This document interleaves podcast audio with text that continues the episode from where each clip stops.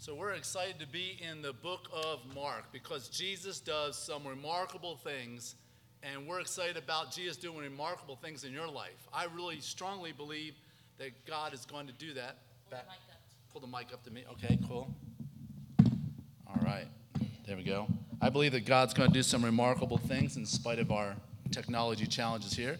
And so we're excited about learning that. So let's just read this together. Follow along at home here. We're going to read a lot of verses, but we're okay with that because God's word is amazing. Amen. It says, and they went into Capernaum, and immediately on the Sabbath he entered the synagogue and was teaching. And immediately there was in the synagogue a man with an unclean spirit, and he cried out, "What have you to do with us, Jesus of Nazareth? Have you come to destroy us? I know who you are, the Holy One of God." But Jesus rebuked him, saying, "Be silent, and come out of him." And the unclean spirit, convulsing him and crying out with a loud voice, came out of him. And they were all amazed that they questioned among themselves, saying, "What is this? A new teaching with authority? He commands even the unclean spirits, and they obey him." And at once his fame spread everywhere throughout all the surrounding region of Galilee. And immediately he left the synagogue and entered the house of Simon and Andrew with James and John. Now, Simon's mother-in-law lay ill with a fever, and immediately they told him about her. And he came and took her by the hand and lifted her up, and the fever left her, and she began to serve them. That evening at sundown, they brought to him all who were sick and oppressed by the demons, and the whole city was gathered together at the door. And he healed many who were sick with various diseases and cast out many demons, and he would not permit the demons to speak because they knew him. And rising very early in the morning, while it was still dark, he departed and went out to a desolate place, and there he prayed. And Simon and those who were with him searched for him, and they found him, and they said, "Everyone is looking for you." And he said to them, "Let us go on to the next towns, that I may preach there also, for that is why I came out." And he went throughout all Galilee, preaching in their synagogues and casting out demons. And a leper came to him, imploring him, and kneeling said to him, "If you will, you can make me clean." Moved with pity, he stretched out his hand and touched him and said to him, "I will, be clean." And immediately the leprosy left him, and he was made clean. And Jesus sternly charged him and sent him away at once and said to him, "See that you say nothing to anyone, but go, show yourself to the priest, and offer for your cleansing what Moses commanded for a proof to them." But he went out and began to talk freely about it and to spread the news, so that Jesus could no longer openly enter a town, but was out in desolate places, and people were coming to him from every quarter. This is God's word. Thank the Lord for his amazing, inspired, inerrant word of Scripture. So, as I was growing up as a Christian, I would read the red letter parts of the Bible. You have a red letter Bible, okay? Did you have one of those where everything that Jesus said was in red? And I would read those parts and I'd often be confused because Jesus said some pretty cool things, but he also said some things that were really heavy and really deep. And so I read some of the Old Testament and that seemed pretty hard. And then I would read the epistles of Paul and James and Peter and the others, and I would be like, this makes sense, because this tells me what to do. Since Jesus died, buried, and was rose again, you do this, this, and this. And here's the fruit of the Spirit, and here's how you be a good husband, here's how you be a good dad. And I would find myself gravitating towards the epistles because it just told me just the very simple way to live. And a lot of that red letter stuff was kind of complicated. And especially the Old Testament stuff seemed even more complicated. But now, through the years, what God has shown me is the Old Testament points to Jesus, as we clearly see every Sunday. But what Jesus said, even though it was difficult, what it helps me do is to get to know him better. And the more I study him, then the stuff that Paul commanded me to do, and James and John and Peter, it becomes more obvious because I know Jesus better through the Gospels. Man, Revolution Church, that's my goal. That as we study Jesus, we become more like him. Those of you who are parents, you've seen your kids that will copy you and they'll do what you do. Have you ever seen your kids just sit there and you're looking in the mirror and you're doing something and they start doing it too? It's because they study you. It's because they look up to you. It's because they love you. And so my thought is the more we look and study at Jesus in the Gospel of Mark specifically, the more we will want to copy him to where we will be able to do the things that Paul and the epistles said, just like second nature. In fact, more really like the divine nature in us, the Holy Spirit working in and through us. So we start here in verse 1, and it says they went into Capernaum. Well, the Bible tells us that Capernaum was Jesus' town. That even though he was born in Bethlehem, and then his family left to where? To Egypt, right? Then when they came back, they were in Nazareth. But when Jesus became an adult and started his ministry, he settled in Capernaum, right there, right on the edge of the Sea of Galilee. This is what it probably would have looked like in biblical times. This is a rendition based on archaeology. And you see all the boat docks there and everything, really fascinating. They estimate that the population of Capernaum when Jesus was there was about 1,500 people. So imagine a small town in Texas, you know, with about that many people. This is where Jesus centered in his ministry. Really opposite what we would have done. We would have said, let's go to the big city of Jerusalem, you know, or let's go to downtown Houston, Texas. But instead, he chooses the small town of Capernaum. In Matthew 9:1, it tells us that this was his own city. This is where he called home. And most likely, he lived with Peter and his wife, and James, Peter's brother, may have lived there too. And so Jesus preached and did more miracles here in Capernaum than anywhere else in all of the Middle East. And what was interesting about this town as well is there was a Roman garrison there that was stationed with a Roman centurion. Now, you look at the word centurion, what does that mean? A century is how many years? 100. So this Roman centurion had how many soldiers? 100, okay? So you had 100 soldiers running this town, like the police, for 1,500 people because it was very oppressive and they didn't want any uprising there. So Peter and Andrew lived there. Matthew was a tax collector here. And so if you watch The Chosen at all, the setting is in the place of Capernaum. And it says, and immediately, and he says that word over and over again, doesn't he? And we saw that last week. We see it even this week. He's consistent with that. And it says immediately on the Sabbath, which means the Sabbath started at sunrise. So immediately, as soon as the sun came up, Jesus entered the synagogue and started teaching.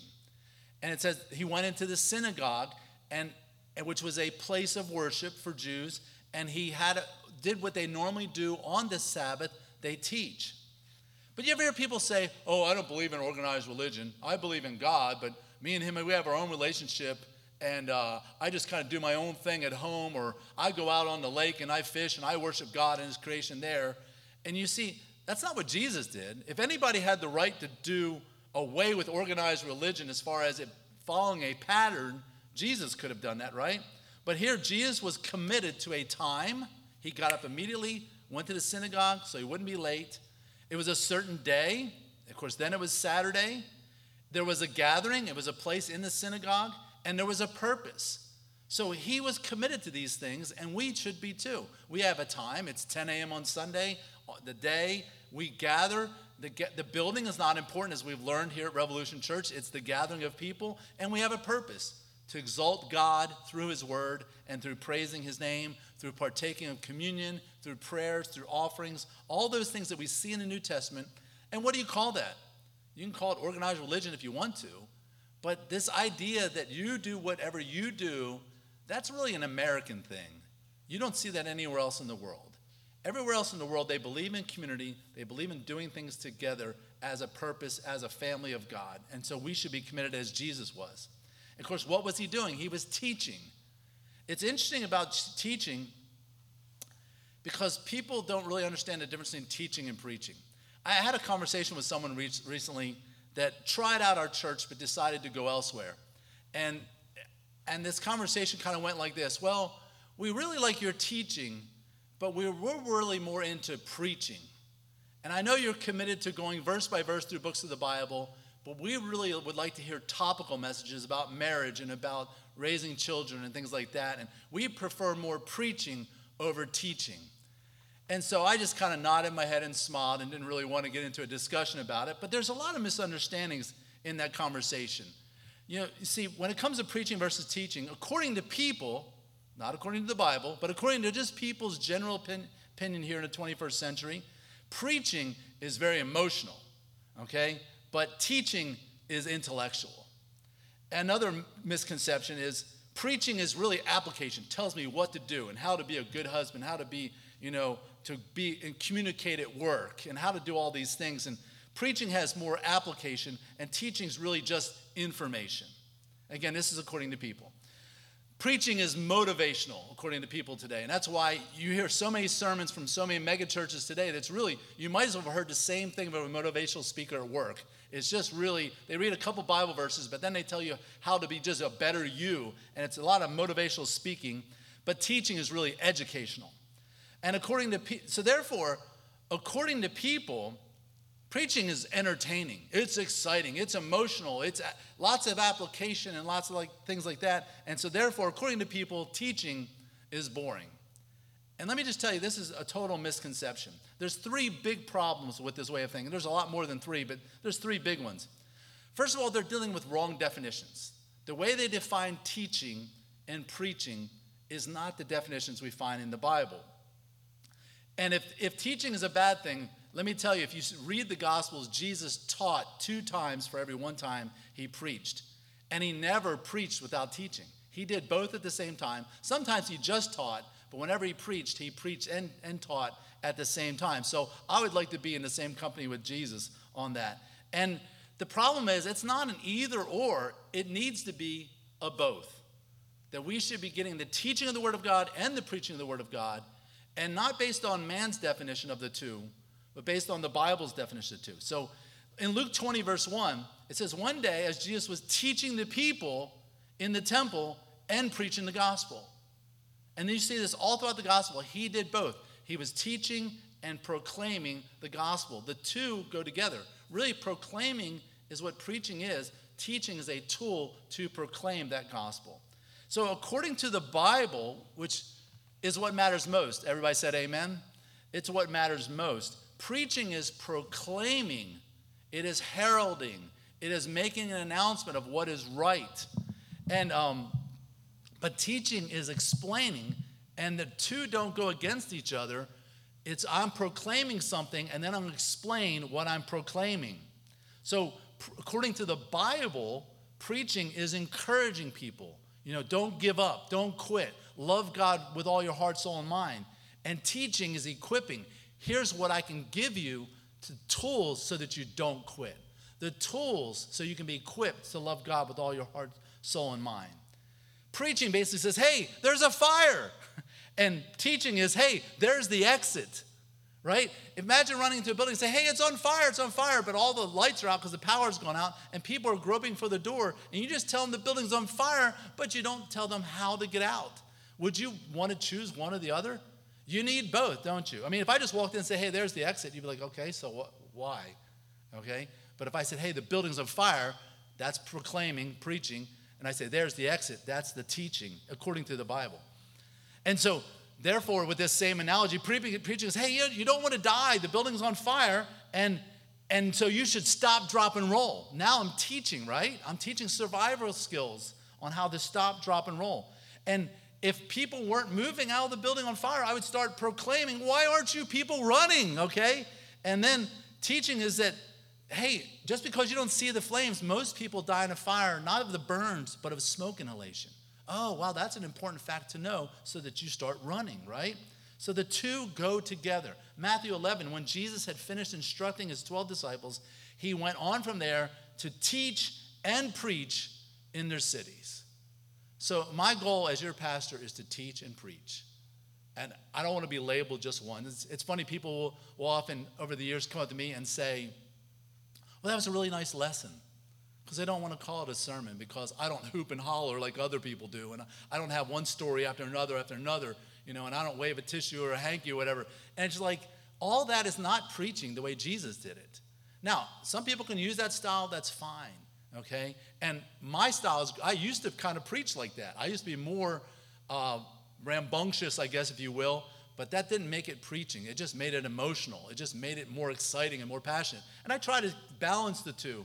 But I really believe that as your pastor, if I give you the information you need and I teach you what the scriptures say and I proclaim the urgency of the message, the two working together will help us grow spiritually so we'll be more like Christ.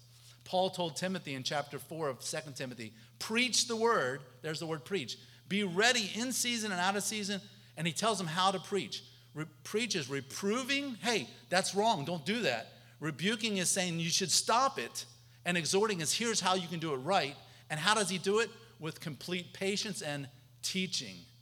See, it's one for me to sit there and yell and scream about sin. But if I don't tell you how to stop and how to have the tools to walk in the Spirit, what good is that? That's like yelling fire, but nobody knows where the exits are. In fact, Paul goes on to warn. He says, for the time is coming when people will not endure sound, what? Teaching. And see, that's what people are saying. I want someone who preaches, you know, someone who can croon and hoop and holler and be exciting and give me motivational speeches. And so people aren't enduring that anymore. But here's what's happened. They have itching ears that they will accumulate to themselves teachers. Oh, I like this guy and I like that guy. And we don't go to church building. We just stay home and we watch it. And we just listen to all of our favorites. And what are they doing? To suit their own passions. What makes me feel good? That the sermon has to make me feel good.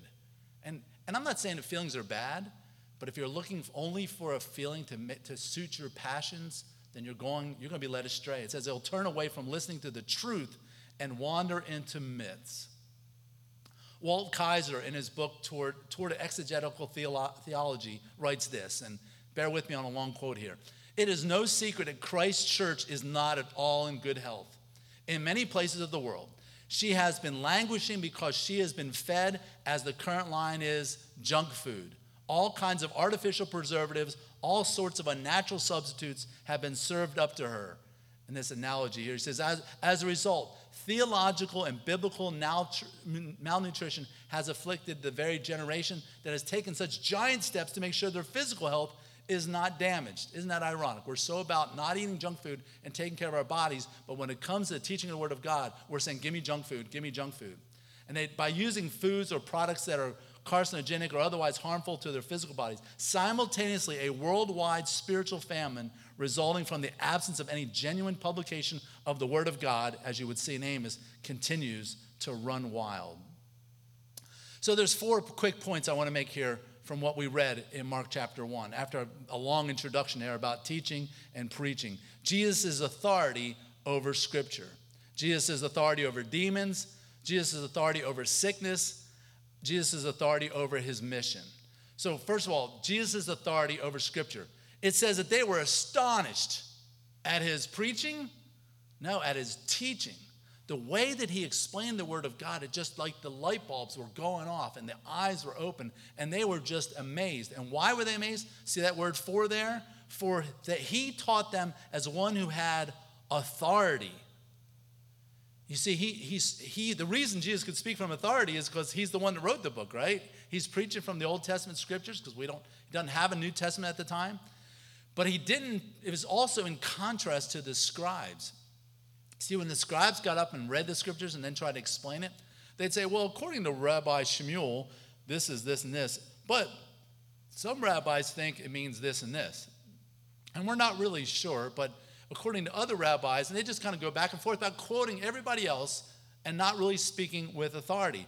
Jesus said, no, this is what it means. And I don't have to quote any other rabbis. I know what it means. I am God in the human flesh, and I'm going to explain that way. And so what's interesting is now when I teach the Word of God, I don't speak with authority because I'm Jesus, obviously not, or because I know everything, but I can speak with authority based on I know how Jesus explained and interpreted the Old Testament, and the things that are plain as day, I can present plain as day. Now, there are times that I come across tough scriptures, and I'll let you know, hey, I don't know if I fully understand it. The problem, though, is not with the scriptures. It's with me and my limited comprehension and intellect.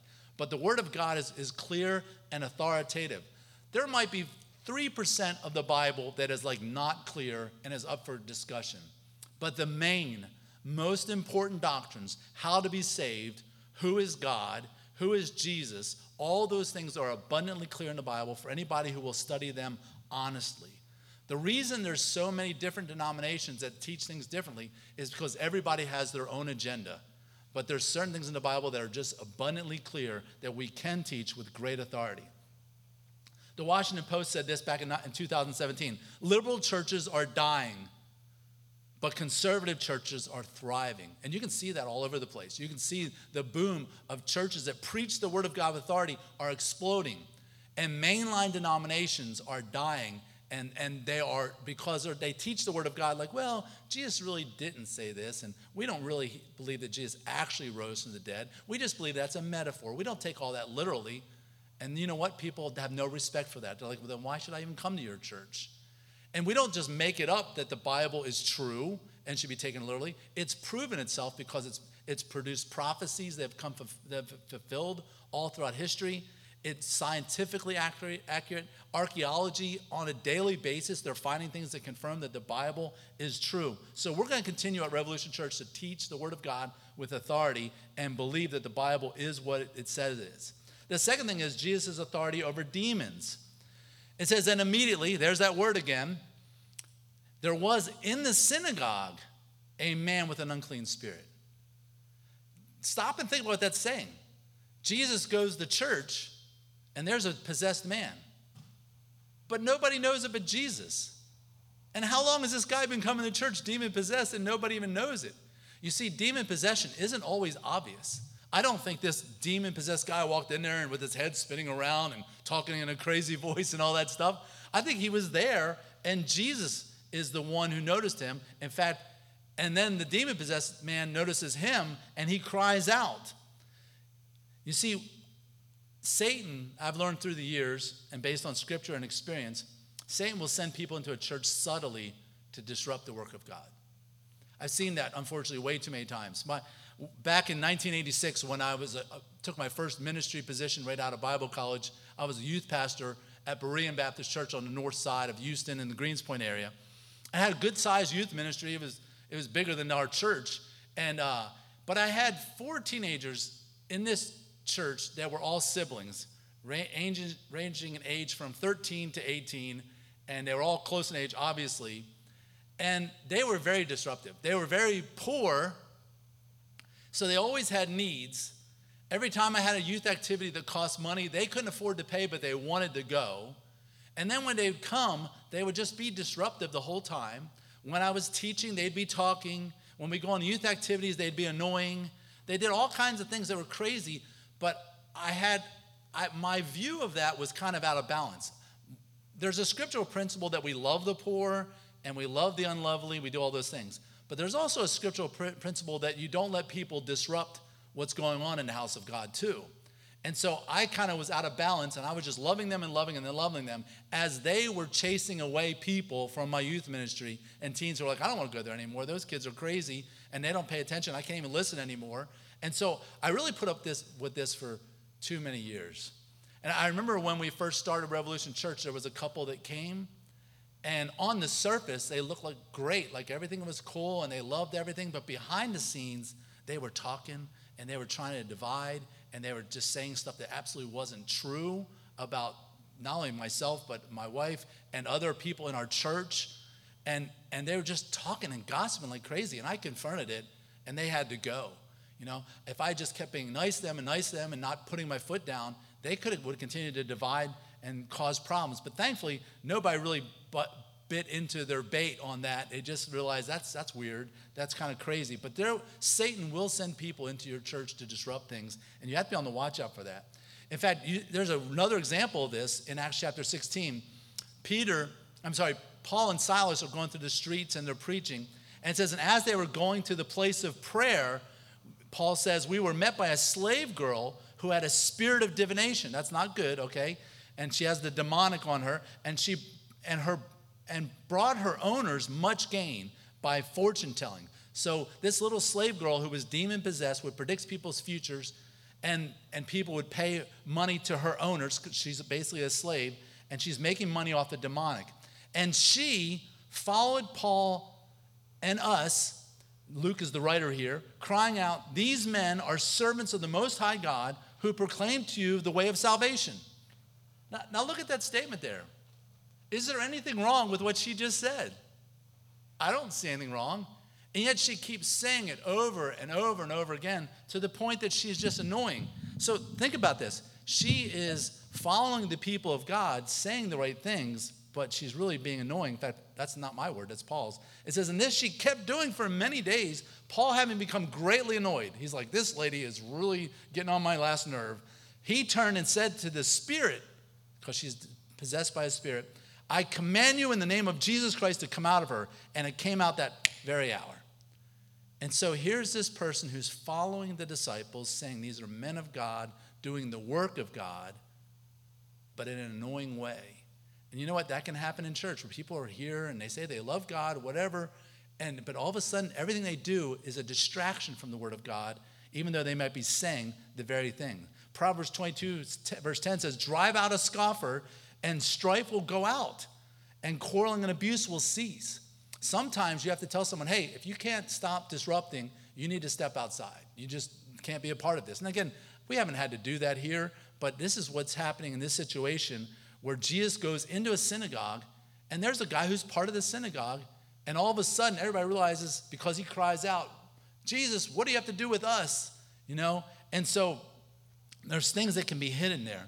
In verse 24, it says, what have you to do with us? Now, it said previously that the man had a demon or an unclean spirit, singular. So why the us? It's because the demon is now so in control of the man that he's speaking for the both of them. What do you have to do with me and this man that I possess who belongs to me? He said, have you come to destroy us? He said, I know who you are, the Holy One of God. Isn't it interesting that a demon knew who Jesus was, but the Pharisees, the religious people, didn't? That says a lot. In Jude verse 6, he talks about the destruction of the angels. This angel's concerned, hey, is it judgment day? Are you coming to judge me, a demon? It says, and the angels who did not stay within their own position of authority, but left their proper dwelling, he kept in eternal chains and under gloomy darkness until the judgment of the great day. Now follow me here. There are still demons roaming the earth today.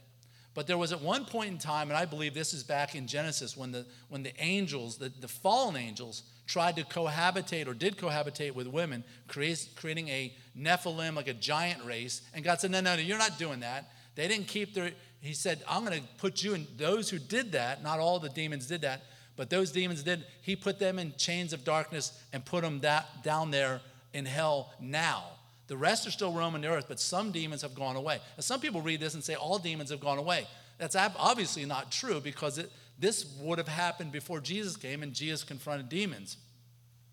In Revelation, it says what he'll do with the rest of the demons. He said, then I saw an angel coming down from heaven, holding in his hand the key to the bottomless pit and a great chain, and he seized the dragon, that ancient serpent, the one in the Garden of Eden, who is the devil and Satan. Just in case you thought that they were different people, John is writing here in Revelation that the dragon, the serpent, the devil, and Satan are all the same person, and he bound him for 1,000 years. Now, by implication, if he bound Satan, he's binding his demons as well. So if somebody said, we got rid of this administration or this president, well, obviously everybody who works for him is gone as well, and the same is true for Satan in this situation. And it says, and when the 1,000 years are ended, Satan will be released from prison, and by implication, his demons too, and will come out and deceive the nations. And this is at the end of the 1,000-year reign. And the devil who had deceived them was thrown into the lake of fire and sulfur, where the beast and the false prophet were, and they will be tormented day and night forever and ever. So follow me here. Some demons have been placed in hell for now. Others are still roaming about, but when the beginning of the millennium happens, when Jesus comes to reign earth, an angel will come from heaven and take Satan, the false prophet, the beast, all the demons, put them in the bottomless pit. At the end of the 1,000 years, Jesus, for some reason, will let them loose temporarily. They'll deceive many, but then they'll be destroyed again, and then they will never come out. They'll be in the bottomless pit forever and ever. And that's God's plan. So this demon that Jesus is facing is saying, hey, I know who you are. Are you here to destroy me? Is this the end of the world? Are you fixing to judge me and all the world and put me in the bottomless pit? And of course, Jesus rebuked him, saying, "Be silent." There's another time in the Bible Jesus says, "Be silent." What was it? It was when he's in the boat and there's a storm, and he says to the storm, "Be silent," and come out of him. And the unclean spirit, look at what he does, convulsing him. These are signs of what it's like to be demon-possessed, okay? That Jesus speaks directly to the demon, okay? People can go through convulsions. They look like they're having epileptic seizures. Don't hear what I'm not saying there, though. Not everybody with epilepsy is demonic-possessed. And it says, and he cried out with a loud voice. I've heard stories of, I've never encountered this personally. I've heard stories of people who are demon-possessed. Their voice changes. Like a small woman could talk like a deep throat, the voice of a man, a deep voice like a grown man. And then they came out of him when Jesus told him to do that. So just to cover it, since we brought the topic of demons, just want to answer some things for you. There's a difference between possession and oppression. If you know Jesus Christ as your Savior, you cannot be possessed by a demon. The Holy Spirit lives in you. And the Holy Spirit is a holy spirit, so he's not going to share your body, your temple, with a demon. But if you don't know Christ, you can be possessed.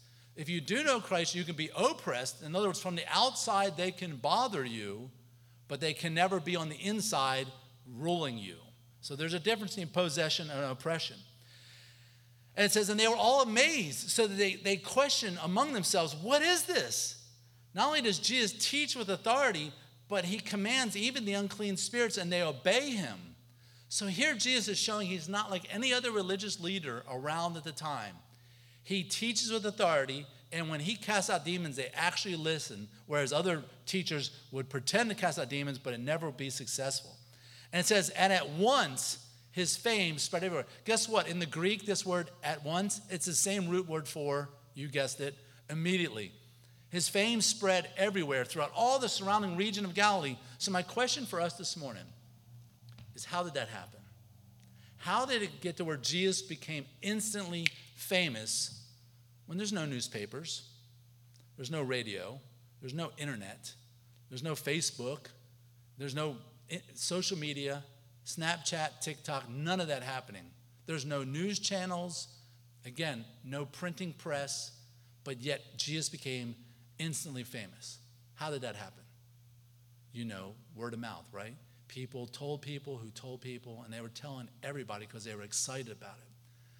How do we make Jesus famous in Pearland and in Santa Fe and Dickinson and Houston? Word of mouth. We got to open up our mouths and we got to tell people. If they could do it then with no internet, with no cell phones, no texting, what could we do with all those things today? And that's our job, is to make Jesus famous. Our next point here is Jesus' authority over sickness. Jesus' authority over sickness. There's the word immediately again. He left the synagogue, and entered the house of Simon and Andrew with James and John. Now Simon's mother-in-law, let me make a quick point here. I grew up in the Catholic Church. The Catholic Church teaches that Peter was the first pope. And of course, popes and priests and bishops and cardinals aren't married. But here's Peter, the first pope, and he has a mother-in-law.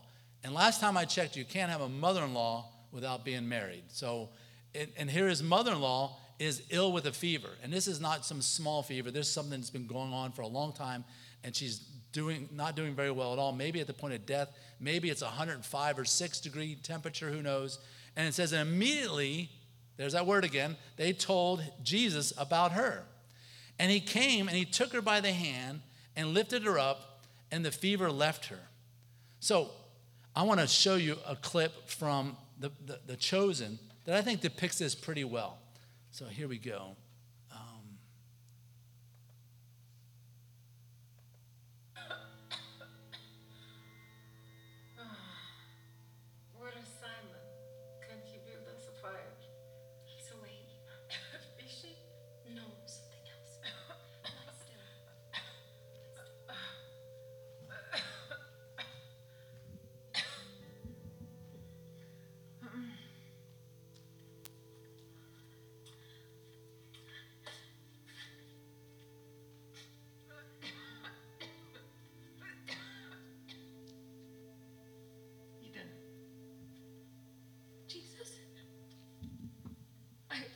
I wasn't expecting you here. People usually aren't. I get you something warm to drink? I was just stoking the fire. You saw it first, you know. What do you mean? What I see in Simon. You were the first person to notice when no one else did. That connects us. My mother said I was drawn to his wildness and that I would regret it. I wonder what she will say now. We're going into town to sell these nets. We'll be right back. Stay here a moment, Simon. I just want to leave some extra money behind for Eden and Emma while I'm away. Put your nets down and go sit with your mother-in-law.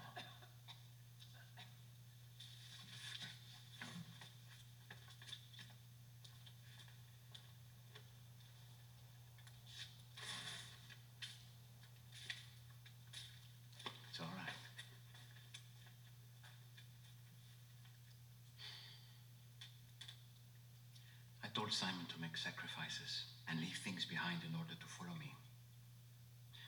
You are one flesh with Simon. He cannot make sacrifices that are not also yours. You have a role to play in all of this.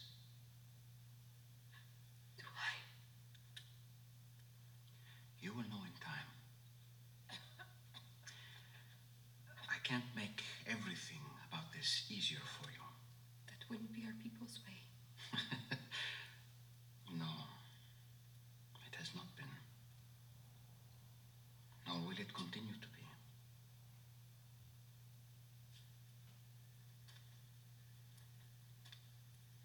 But I see you. You understand? I know it is not easy to be at home when your husband is out doing all of this. Even when you are excited about it and proud of him. So, I wouldn't ask you to do this without taking care of a few things.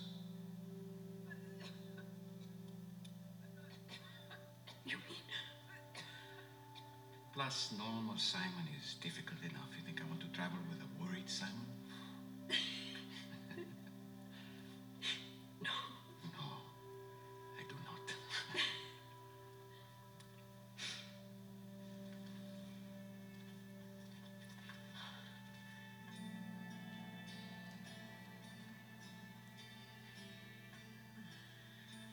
Respect.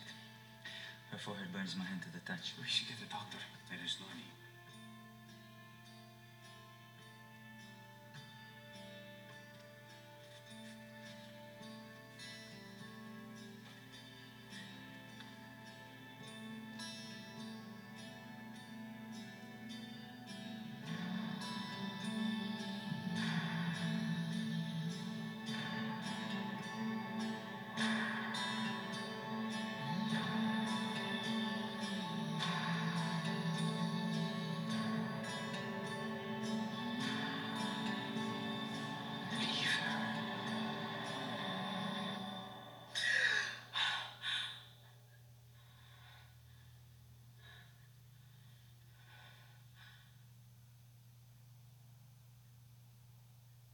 Who are you?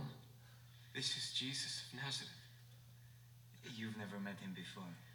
Welcome to my son-in-law's home. Thank you. What am I doing lying here? You had a terrible fever. And all of you staring down. Dasha, don't. Not one move. I'll be right back with some drinks. And here, just on this fire. Coming.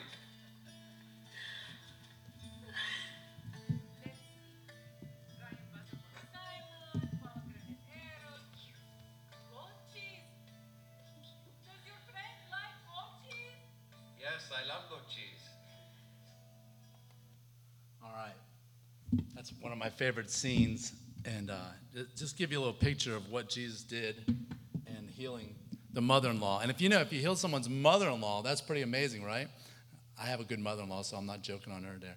So, all right. So Jesus has power over sickness. And it says, just like the video showed, that when he healed her, she began to serve everybody. And she didn't just get well a little bit. She got well immediately, and she started to serve. And you know what? If Jesus has saved you and he's healed your soul, guess what he did it for? So that you could serve other people, so that you could serve him. You weren't saved just so you could hold on to a ticket to heaven and do nothing and just go to church and be blessed by some preaching. You were saved to serve. Everybody has different gifts and abilities and talents. What are yours?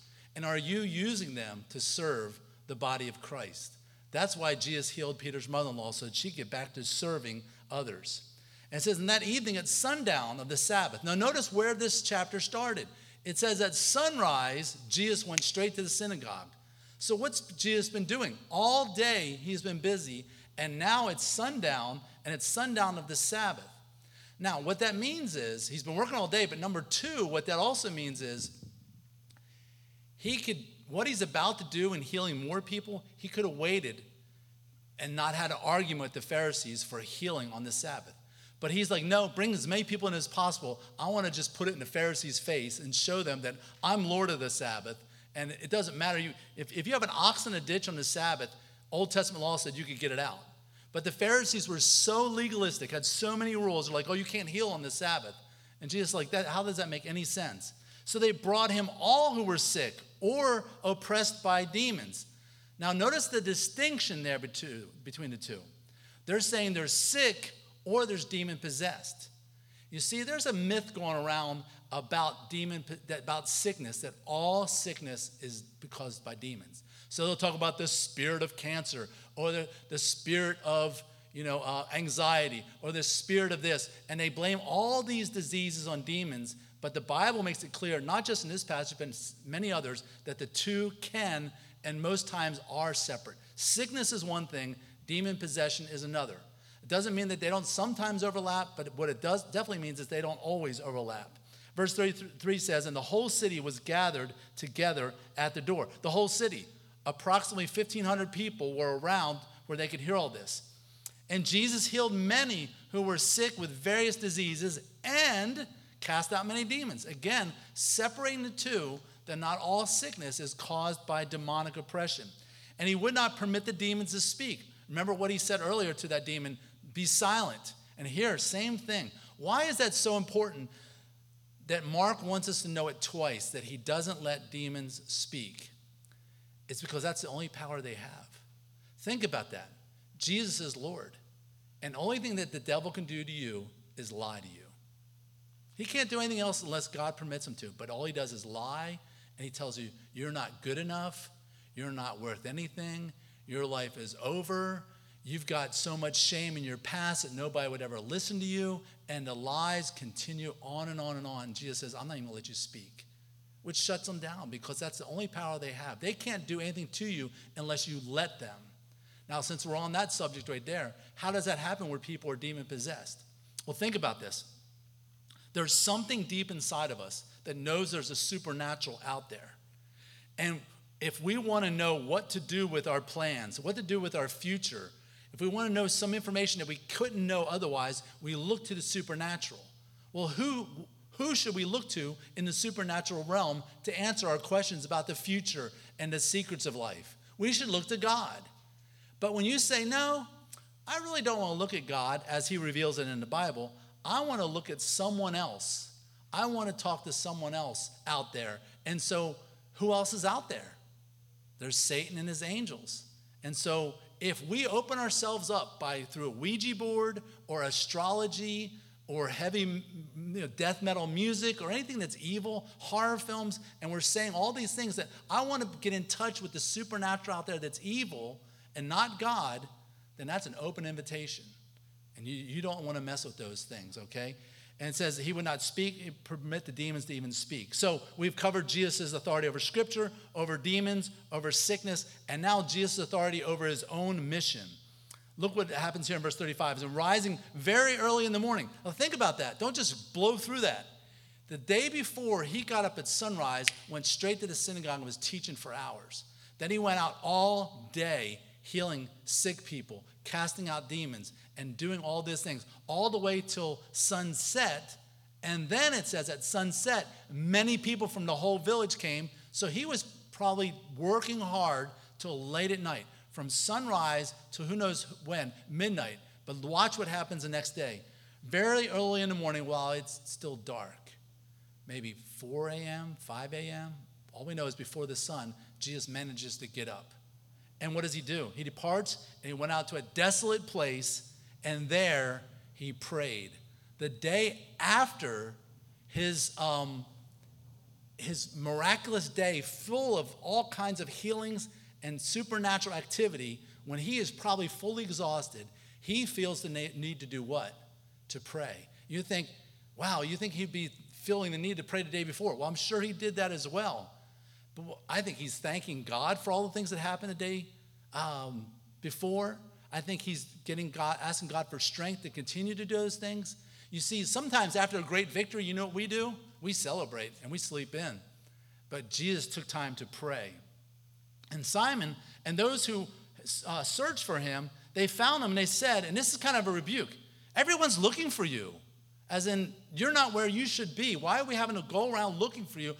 We got hundreds and thousands of people, or at least 1,500 maybe, that are looking for you. You should be there, not out here by yourself. Let me tell you, God doesn't always work that way. God says, I don't care how many people are waiting on you. You need to spend time for me. Man, if that doesn't apply to Monday morning, I don't know what does. We think, I got to get to work. I got a lot of people waiting on me. The person who's waiting on you first is Jesus, and he needs to hear from you.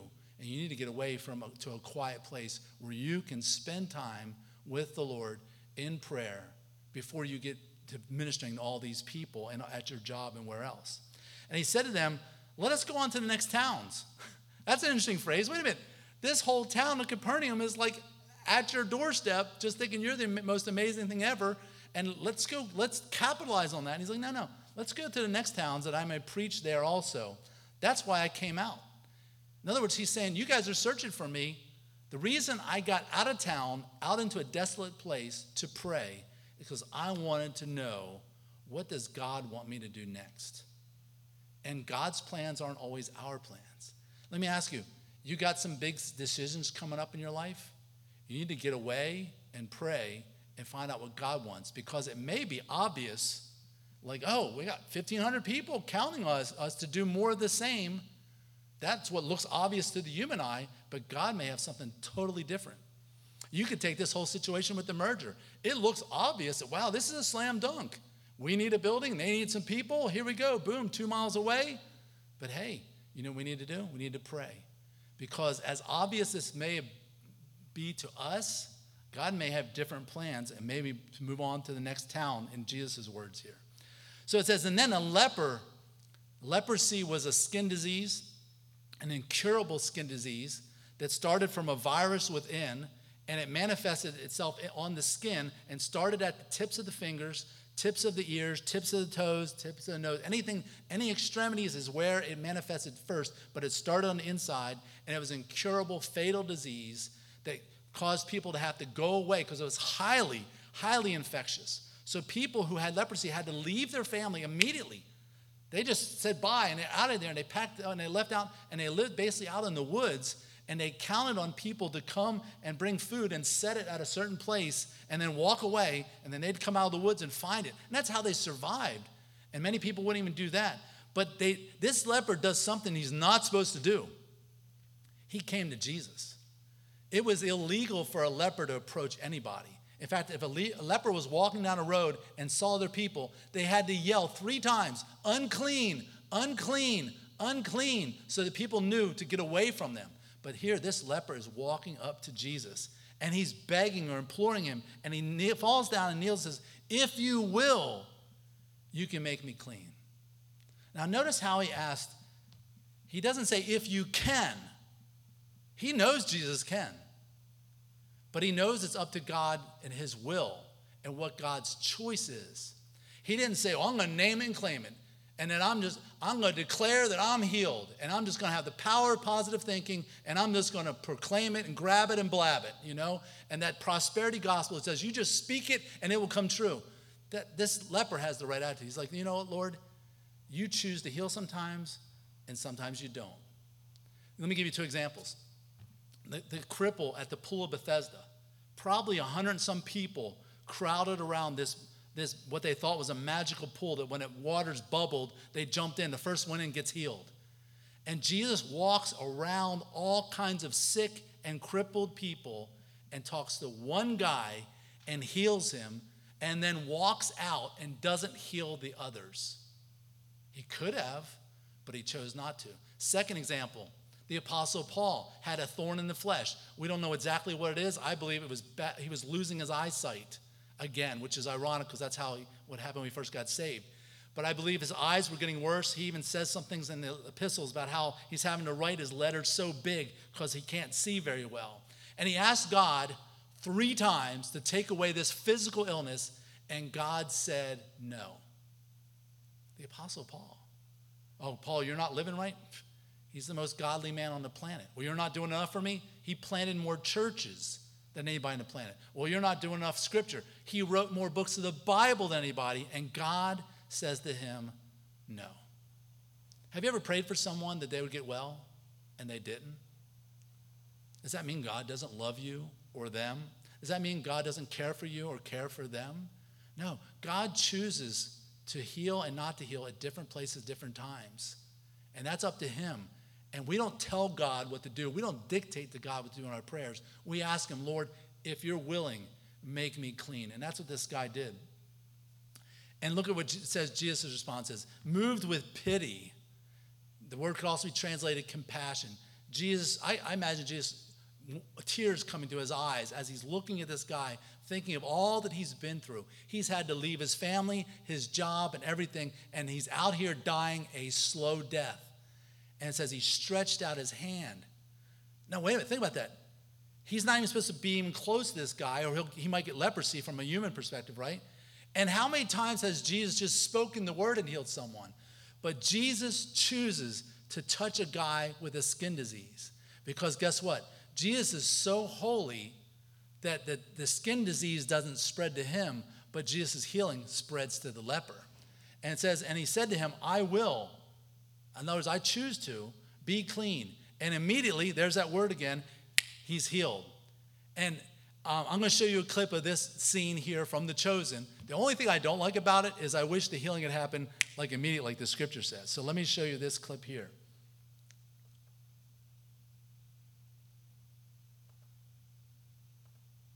To spoil this beautiful day or anything, huh?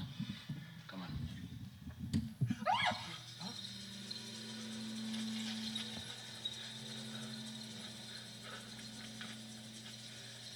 It's a leopard. Stay back. Cover your mouth. Don't breathe his air. Don't come any closer. It's okay, John. It's okay. Rabbi, you handle his disease.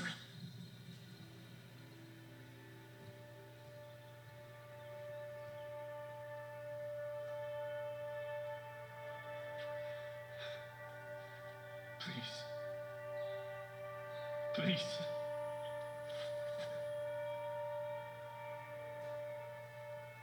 Please don't turn the wish from me. I won't. Lord, if you are willing, if you can make me clean, only if you want to, I submit to you. My sister, she was a servant at the wedding. She told me what you could do. I know you can heal me if you are willing.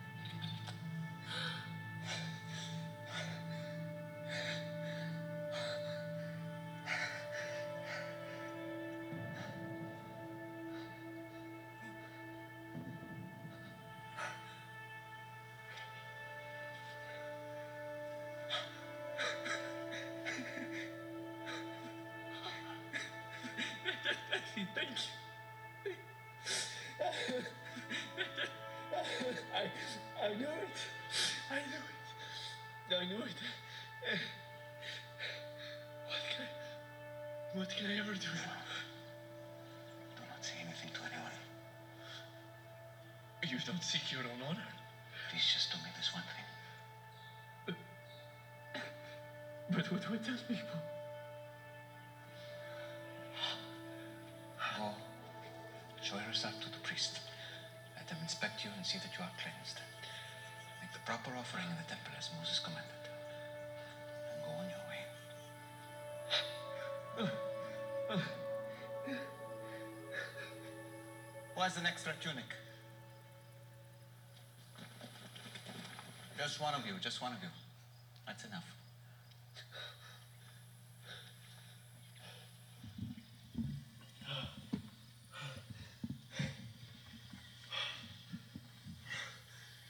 Green is definitely your color. Not too shabby. I love that. It's an amazing illustration of what it may have been like for Jesus to do that. So here it says he stretched out his hand and he touched him. Now, can you imagine being in that situation? But Jesus is not afraid to do so because Jesus knows his power is more powerful than the leprosy. And what compassion that would have taken. Jesus sternly charged him and sent him away at once and said to him, see that you say nothing to anyone. And this is one of the great mysteries that we see in the Gospels. Jesus is continually telling people, don't tell anybody, don't tell anybody. Now, I could spend an hour on this, but I won't because it's already been long enough. But one of the reasons Jesus did that was because the Jews had a very false idea of what the Messiah was going to be like. And he didn't want the reputation about the miracles spreading faster than the teaching of the Word of God. So leprosy is a picture of our sin. First of all, leprosy was an inward disease. So is sin. We think of sin as the things that we do. No, sin is who we are. It just results in actions.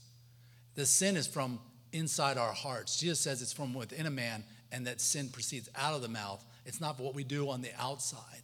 So you could put yourself in a sterile, sinless world where nobody around you is sinning, but yet you inside will still have the same problem like leprosy. Secondly, leprosy was a loathsome disease. It made people stink as their flesh was literally rotting on them.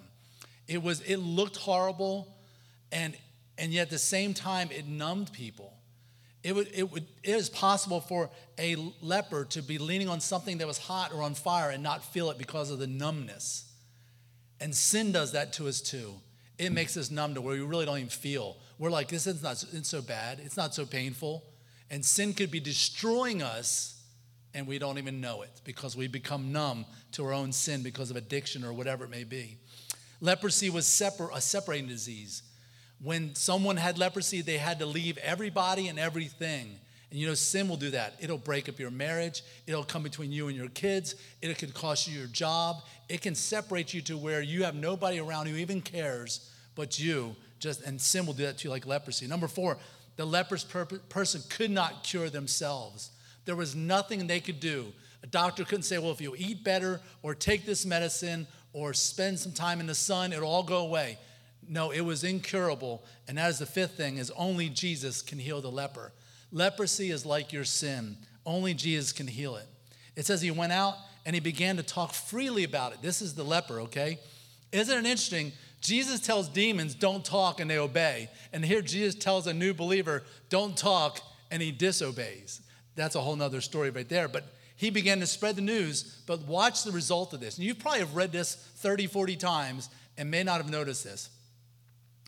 He spread the news so much that Jesus could no longer openly enter a town, but was out in desolate places. Now, wait a minute. Did you see what just happened there? Who used to be not be able to go freely about, but had to hang out in desolate places? The leper. And Jesus was in town with the people, doing what he wanted, when he wanted. But then Jesus switched places with the leper. Now the leper is the one who's clean and inside, freely talking about Jesus, and Jesus is forced to leave town and go out in the wilderness in desolate places, and it can't freely move about as he wants. Do you see the beautiful picture of the gospel here in this story? Jesus trades places with the one. He suffers because of what we've done. Think about that scripture. Jesus was moved with pity. Jesus looks at your situation. He says, oh, you're horrible. I'm going to send you to hell. No, he says, I have pity for you. I have compassion for you. And therefore, he stretches out his hands and he touches us. And he says, if you're willing to be saved, I'm willing to save you. And at the moment that you trust in Jesus Christ to save you from your sin, your leprosy, he says, it happens. Do you see the beauty of the gospel? 2 Corinthians 6 says, behold, now is the favorable time. Behold, now is the day of salvation. If you've never been saved, if Jesus has never touched you, and you've never said, make me clean of my sin, forgive me of all that I've done wrong, today's the day to do that.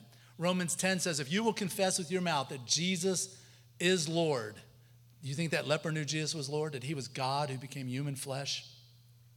And then you believe in your heart that Jesus died for your sins, he was buried, and that God on the third day rose from the dead. If you will make Christ the Lord of your life and believe, the moment you cross that line of faith, you become a new creation in Christ. You go from being a leper who is living death, the walking dead, to someone who is born again and made new. Have you ever made that decision? I challenge you right now for everybody who's watching online to pray. There may be someone that we don't even know watching this live stream who's never crossed that line of faith and made that decision to make Christ the Lord of their life and trust him for the forgiveness of sins. So pray. And if that's you today, you've never been saved, I want you to reach out right now, bow your head, close your eyes, and have a conversation with God. And it could go something like this. These aren't magic words. The prayer doesn't save you. It's the trusting in your heart that makes the difference. But it could be something like this. Lord Jesus, I know that sin is eating me up from the inside, and I'm dying, and I deserve it because I've done so many bad things, so many sinful, selfish things. But I believe that you died and took all those sins away, every single one of them, past, present, and future, and you took them on the cross where I should have been, and that you buried them all with you, and that on the third day you rose again with eternal life for all who believe. So I trust you right now. I make you the Lord of my life. I give you everything because you gave everything for me. I believe in you, and I thank you for forgiving me of my sins. In Jesus' name, amen. If you made that decision, man, let me know. Text me, call me anytime today, and let's talk about your next step as a new believer, as a new child of God. So right now we're going to do question and answer. So if you get my phone there, Tori's going to help me with Q&A. And so I guess you'll grab this mic right here. And hopefully you guys sent in some great questions here today. So if you're watching online, text it right here. And we'll be glad to answer that online live right now. Okay, let's see. And look for these up here at top as well. There might be some. Okay, I know that. Charles. Okay. So can you clarify... Conservative churches thriving, according to the Washington Post. That sounds backwards. I thought because of itching ears, liberal churches would be thriving. Okay, so it seems like a contradiction, but it's not. So Christianity in America is declining, okay?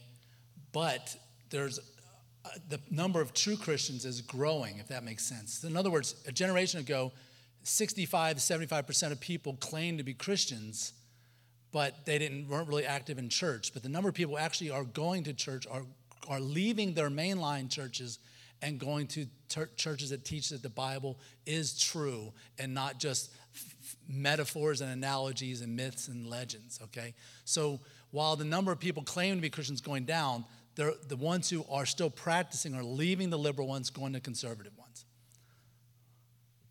Does Jesus still physically heal people today? If so, does he heal at the same frequency today as he did in biblical times? If not, why not? Great question. So the definition of a miracle is something that obviously is rare, because if miracles happened all the time everywhere, we wouldn't call them miracles. We'd call that normal. So I believe that Jesus, during his ministry, did a high level of miracles to prove his messianic office. And so therefore, in that, like, for example, a town of 1,500, you'd have hundreds, if not half the town, having healings and miraculous things going on. I don't think we could say that going on in any particular town, But to answer the first question, does Jesus still heal? Yes, he does.